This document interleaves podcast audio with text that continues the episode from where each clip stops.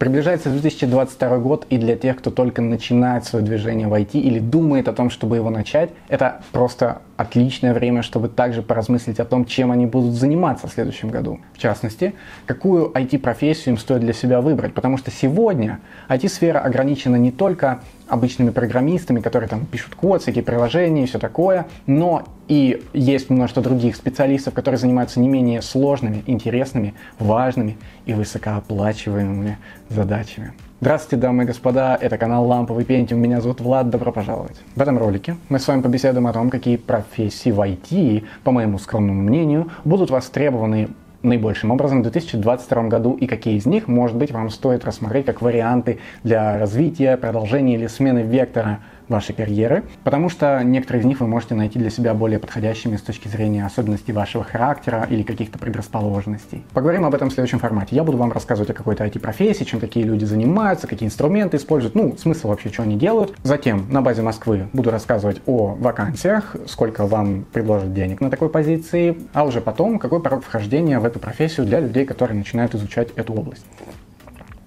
Глинтвейн и чай просто божественно. Итак, первая позиция, о которой стоит сразу поговорить, потом уже о ней не вспоминать, самая популярная, которую все знают, это сам программист, разработчик или девелопер. Программисты пишут различные приложения, игры, программируют технику, занимаются научной деятельностью, и, в общем-то, они везде, от мобильных до веб-приложений, от игр до роботов, от каких-то супер шустрых стартапов до огромных компаний вроде Google, везде работают программисты и что-то делают. Поэтому в связи с ростом общим IT-сферы, с ее развитием и внедрением ее в нашу жизнь повсеместно, будет расти и количество вакансий для разработчиков во все возможные компании из разных областей жизни. Это отличная возможность для вас выбрать язык программирования в 2022, благо я уже рассказывал о том, какие будут востребованы, и начать замечательное путешествие в вашей IT-сфере. Оно будет, конечно, просто отлично. Что касается самих вакансий, по запросу Junior Developer Headhunter для Москвы выдает в районе полутора тысяч вакансий с зарплатой, варьирующейся от 40 до 150 тысяч рублей в зависимости от конкретной компании, технологий и ваших результатов на собеседовании. А дальше уже все зависит от вас. Рост может быть совершенно экспоненциальным и бешеным за кратчайшие промежутки времени. И что касается порога вхождения, то я считаю его для разработчиков довольно низким в индустрии, потому что это самая популярная позиция, и сегодня доступно огромнейшее количество курсов в интернете, кроме того, множество русскоязычных, поэтому вам даже английский знать не надо, чтобы научиться этому. Также можно поступить в университет и всему научиться, как обычно. Множество книг. В общем, все для вас уже есть. Вы просто пишете запрос в Google, начинаете учиться. И кроме того, многие материалы совершенно бесплатные. Например, можно учиться быть программистом на Ютубе и с помощью какой-нибудь книжки, где решать задачки. Но об этом как-нибудь потом еще расскажу. Вторая супер востребованная профессия на рынке труда в IT – это QA или Quality Assurance или простонародье. Тестировщик. Если программисты пишут приложения, думают, как они там будут работать, реализуют логику, и вроде как считают, что все это супер круто и правильно, то тестировщики все это ломают по факту.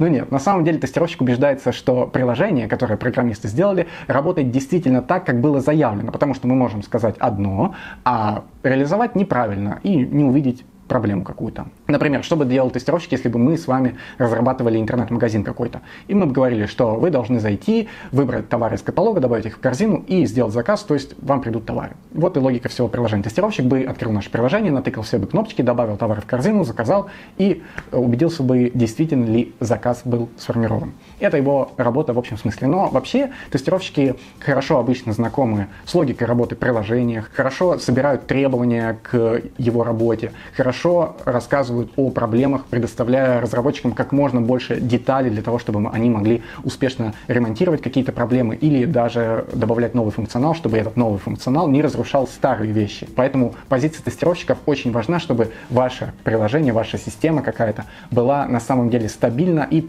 подчинялась высоким требованиям, которые сегодня ставят пользовательский опыт, в принципе. Итак, если зайти на HeadHunter и написать Junior QA в поиске по Москве, то вы найдете в районе тысячи вакансий на Junior QA, то есть, опять же, без опыта, где вам предложат зарплату от 40 до 120, опять же, в зависимости от компании и ваших результатов на собеседовании. Поэтому, если вам не очень нравится программировать, вы считаете такие вот технические сложности очень запарными, все это вам не нужно, но вы усидчивый, самодисциплинированный, любите докапываться до сути, любите уничтожать назойливых разработчиков тем, что разрушаете все, что они написали, говорите им, все это говно, пацаны, пацаны, переделывайте, то эта позиция точно для вас. И это отличный вариант, потому что я считаю, что для QA порог вхождения в IT самый низкий в индустрии. Сегодня есть ряд курсов в интернете, в частности от Яндекса, которые за полгода предлагают вам с полного нуля, то есть никаких технических знаний и навыков, вообще никакого опыта, дойти за полгода до позиции человека, который может претендовать на э, junior вакансию в любой IT-компании сегодня в стране. Но я знаю людей, которые научились этому за три месяца. Как они это сделали, это уже другой разговор.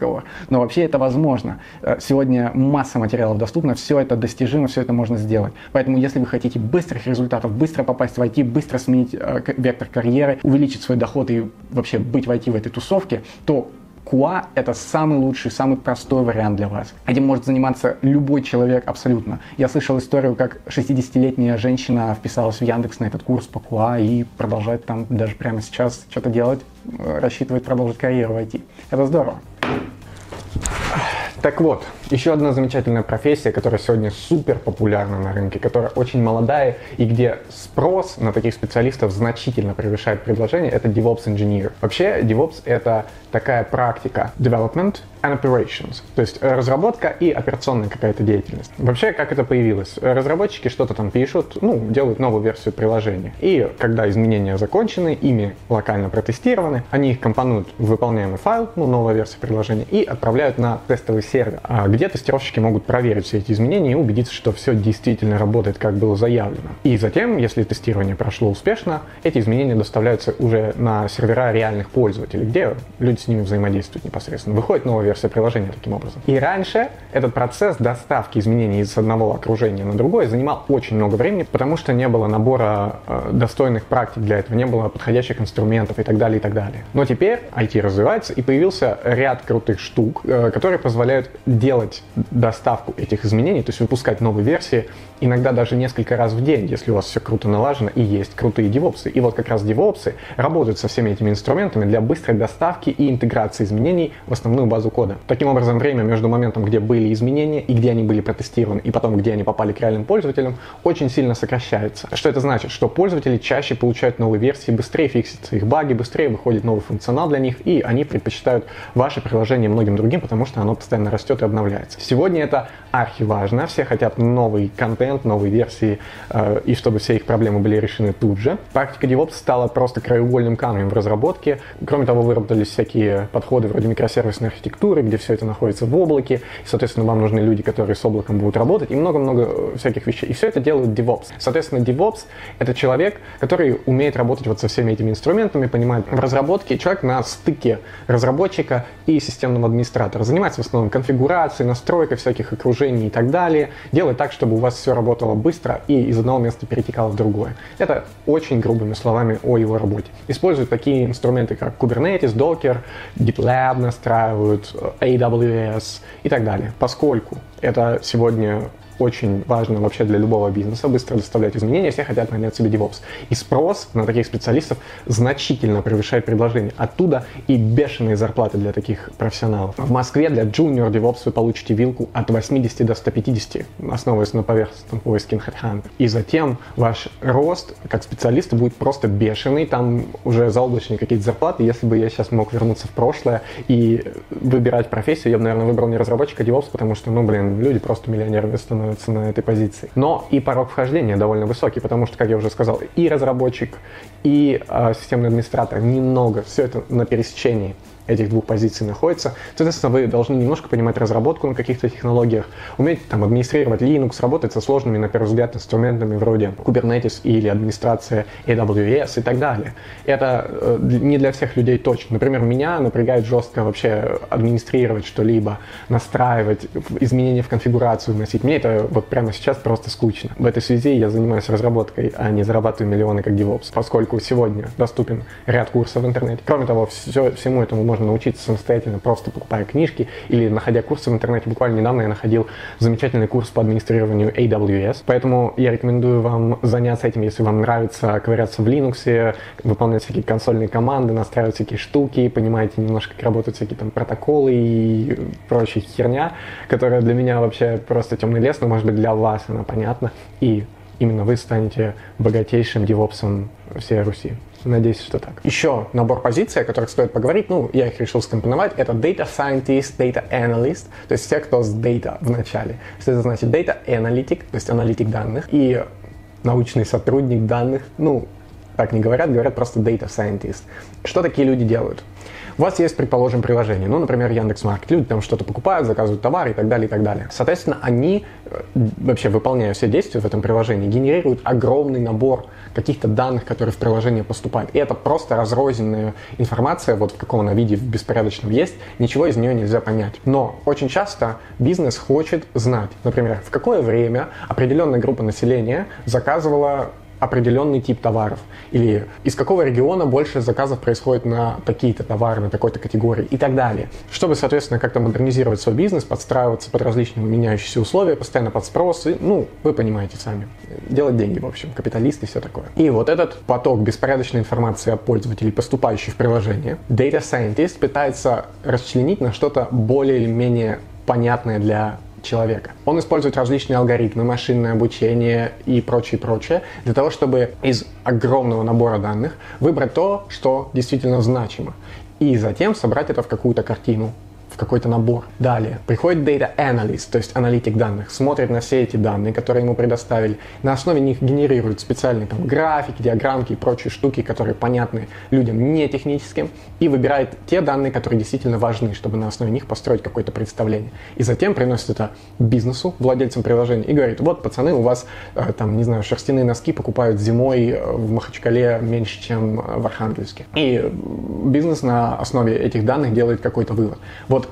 именно этим занимаются data scientist, data analyst в общем смысле. Разумеется, там задачи различные, совершенно данные различные, приложения различные, но специфика работы примерно такова. Сегодня это супер крутые специалисты, потому что раньше IT-компании были, ну, просто, типа, есть приложение, им пользуются люди, но сегодня на этом строят уже огромные корпорации, бизнес, люди зарабатывают на этом большие деньги и хотят знать, как им продавать то, что они делают лучше, чем они делали это до этого. До этого им нужна информация, как люди это все покупают, и поэтому они себе берут специалистов по данным, которые это все разберут и им расскажут, что так и так, братан, а, люди покупают у тебя в основном вот это и потому-то, потому-то. Он такой, понятно, и меняет свое приложение в соответствии с этим. Или принимает какое-то, может быть, стратегическое решение, меняет стратегию ведения бизнеса в целом. В этой связи современные IT-компании нанимают очень много специалистов по данным, потому что мы вообще как человечество, как вид, больше и больше начинает генерировать данных с приходом всех этих высоких технологий. Поэтому понимать, что это такое, вообще очень важно для всех сегодня. Поэтому в Москве, в супер крутых компаниях, на самом деле, вы увидите вилку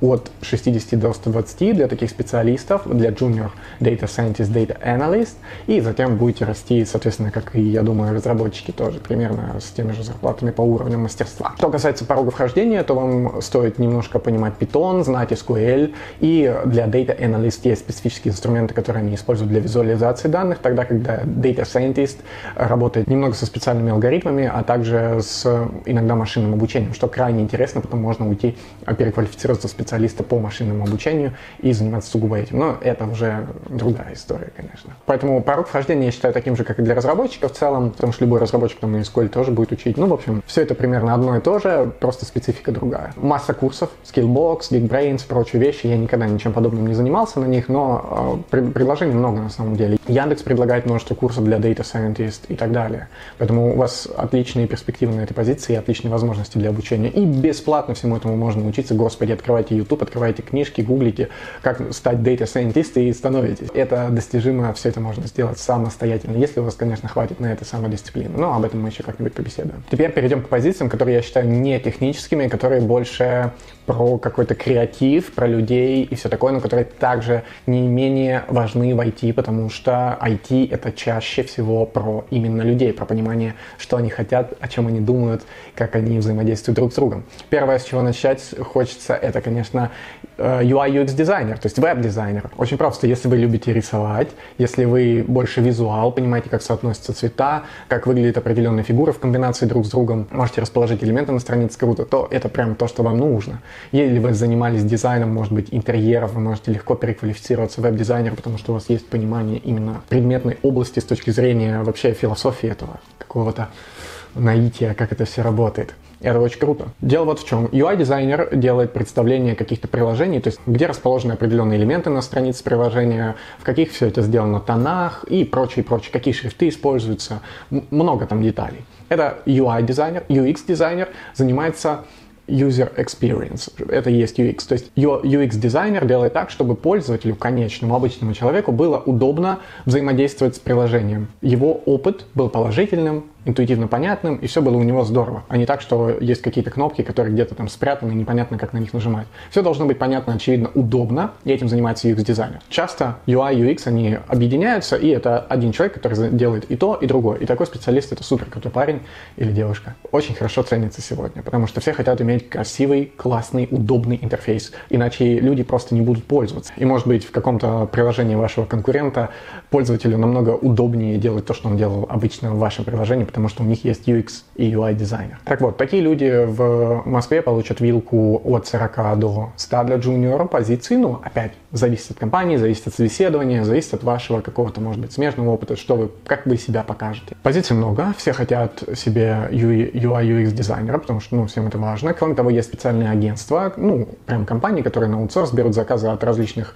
э, бизнесов и делают для них дизайны приложений, дизайны различных систем и решений информационных. Это тоже, соответственно, может быть для вас вариантом, вы поработаете над различными проектами, не будете только с одним и тем же. Что касается порога вхождения, то опять, ну, это не для всех, это такая креативная профессия, некоторые просто не могут э, ничего придумывать, я бы вряд ли с этим справился, потому что, ну, рисую я точно так себе, голова у меня, может быть, работает, но не уверен, что я бы применил это в дизайне. По крайней мере, я пробовал делать свой UI, получилось отвратительно, ужасно просто. Но в то же время у меня есть знакомый, который училась со мной в университете, и мы изучали вообще там ничего не связанное с программированием или IT или с компьютерными науками, вообще нет, вообще не про это. И по окончании университета она пошла на различные курсы для веб-дизайнеров, и за пару лет, ну, при part-time занятости на этих курсах, она выбила себе позицию веб-дизайнера в агентстве для веб-дизайнеров. И это то, чем она сегодня зарабатывает себе на жизнь, это отлично. Ну, то есть просто взять и научиться. Поэтому это все можно сделать, даже если у вас... И при этом она не умела рисовать. Соответственно, если у вас нет никакого опыта, вы не умеете вообще рисовать, то это все можно сделать все равно, потому что вы можете этому просто научиться. Главное, чтобы вам нравилось, вы чувствовали в себе желание сесть, рисовать, смотреть на какие-то вещи, чувствовать красоту их внутреннюю. Как-то все это менять, вам приходят креативные идеи. Это все очень сильно ценится, и все это можно развить и добиться на различных курсах, которых полно сегодня в интернете. В общем, а, для тех, кто ценит красоту, чувствует красоту. Я рекомендую заняться веб-дизайном UI UX. Вы ворветесь в IT и станете очень крутым специалистом, очень востребованным. Еще одна позиция социальная, которая про людей, она так и называется Human Resources, то есть людские ресурсы, HR-менеджер. HR-менеджер занимается в основном тем в компаниях, что ищет новых кандидатов в эту компанию различных совершенно специальностей, находит их, проводит с ними первое какое-то собеседование, проверку на то, что эти пацаны адекватные, вообще понимают, что происходит, и затем уже передают их людям более техническим, которые с ними разговаривают, что называется, уже по делу. То есть HR, они очень много общаются с людьми, так как им нужно найти и убедить кандидата вообще попробовать собеседоваться в компанию. С этого они должны быть все вежливые, приятные, обаятельные, и поэтому в основном там работают девушки, конечно, потому что, ну, сами понимаете, они больше а, умеют как-то изящно подходить к вопросу общения. Но также HR занимаются и другими вещами в компании. Например, некоторые из них занимаются организацией внутренних мероприятий в компании, то есть там всякие корпоративы, события какие-то происходят. Другие, может быть, участвуют во внутренних проектах компании и организовывают молодых специалистов на обучение, то есть курируют процессы их адаптации в компании. Ну, то есть люди банально после университета приходят в компанию, их собирают в группу, над ними ставят HR, который им помогает адаптироваться и понять, как вообще все работает внутри этой, этого места. Третьи, может быть, больше уходят в какие-то юридические моменты, то есть они помогают делать так, что в компании все, все процессы происходят в рамках закона. Они подписывают и пишут вообще всякие бумажки, собирают людей, которые им нужны, чтобы они подписали какие-то бумажки и так далее, и так далее. Может быть, где-то в бухгалтерские моменты уходят. Но, в общем, делают так, чтобы вся деятельность компании была законной, не было никаких проблем с этим, и все было как положено сделано. Все было аккуратно и чисто. Поэтому, если вы чувствуете, что вам, в принципе, нравится общаться с людьми больше, чем там сидеть за компом, и вы хотите попасть в IT, то HR это то, что вам нужно, потому что вы будете очень много взаимодействовать. Плюс, если у вас есть какой-то релевантный опыт, вы были менеджером, или вы работали бухгалтером, или вы разбираетесь в законах, или вы организовывали мероприятия, вы, не знаю, работали педагогом каким-то, то вы всегда можете вписаться сюда, ваш опыт будет оценен по достоинству. В Москве вы получите вилку от 40 до 100 для junior HR-менеджера. Также есть IT-рекрутеры, которые работают на фрилансе, и к ним приходят различные компании и просят их найти подходящего кандидата. И такие специалисты работают со множеством компаний на фрилансе, ищут для них людей технических специальностей, помогают им их нанять. Это тоже очень важно и очень круто, при том, что вы работаете, получается, на себя, так как вы фрилансер. Научиться этому можно реально в интернете, типа есть даже курсы. Я удивился, что такое есть. HR-менеджер есть, там, по-моему, на Skillbox, что ли, но я не проходил, не знаю. Это для меня удивительно. Но вообще HR может стать любой человек, которому именно нравится общаться с людьми, которые заряжаются от этого. Потому что я бы, например, там умер от стресса, э, не люблю общаться с людьми вообще, очень мне это тяжело дается. Для меня бы это не подошло. Но если вам это супер круто заходит, то это просто вообще пушка для вас. И последняя позиция в IT, о которой я хотел бы поговорить, которая будет еще более востребована в 2022 году, это тоже социальная позиция. Это Project Manager, PM, его еще называют менеджер проектов. Обычно работает как? Есть какой-то проект, вокруг него есть какая-то команда, предположим, небольшая, несколько разработчиков, пара тестировщиков, может быть, еще DevOps. И вот они все сидят, все технические специалисты.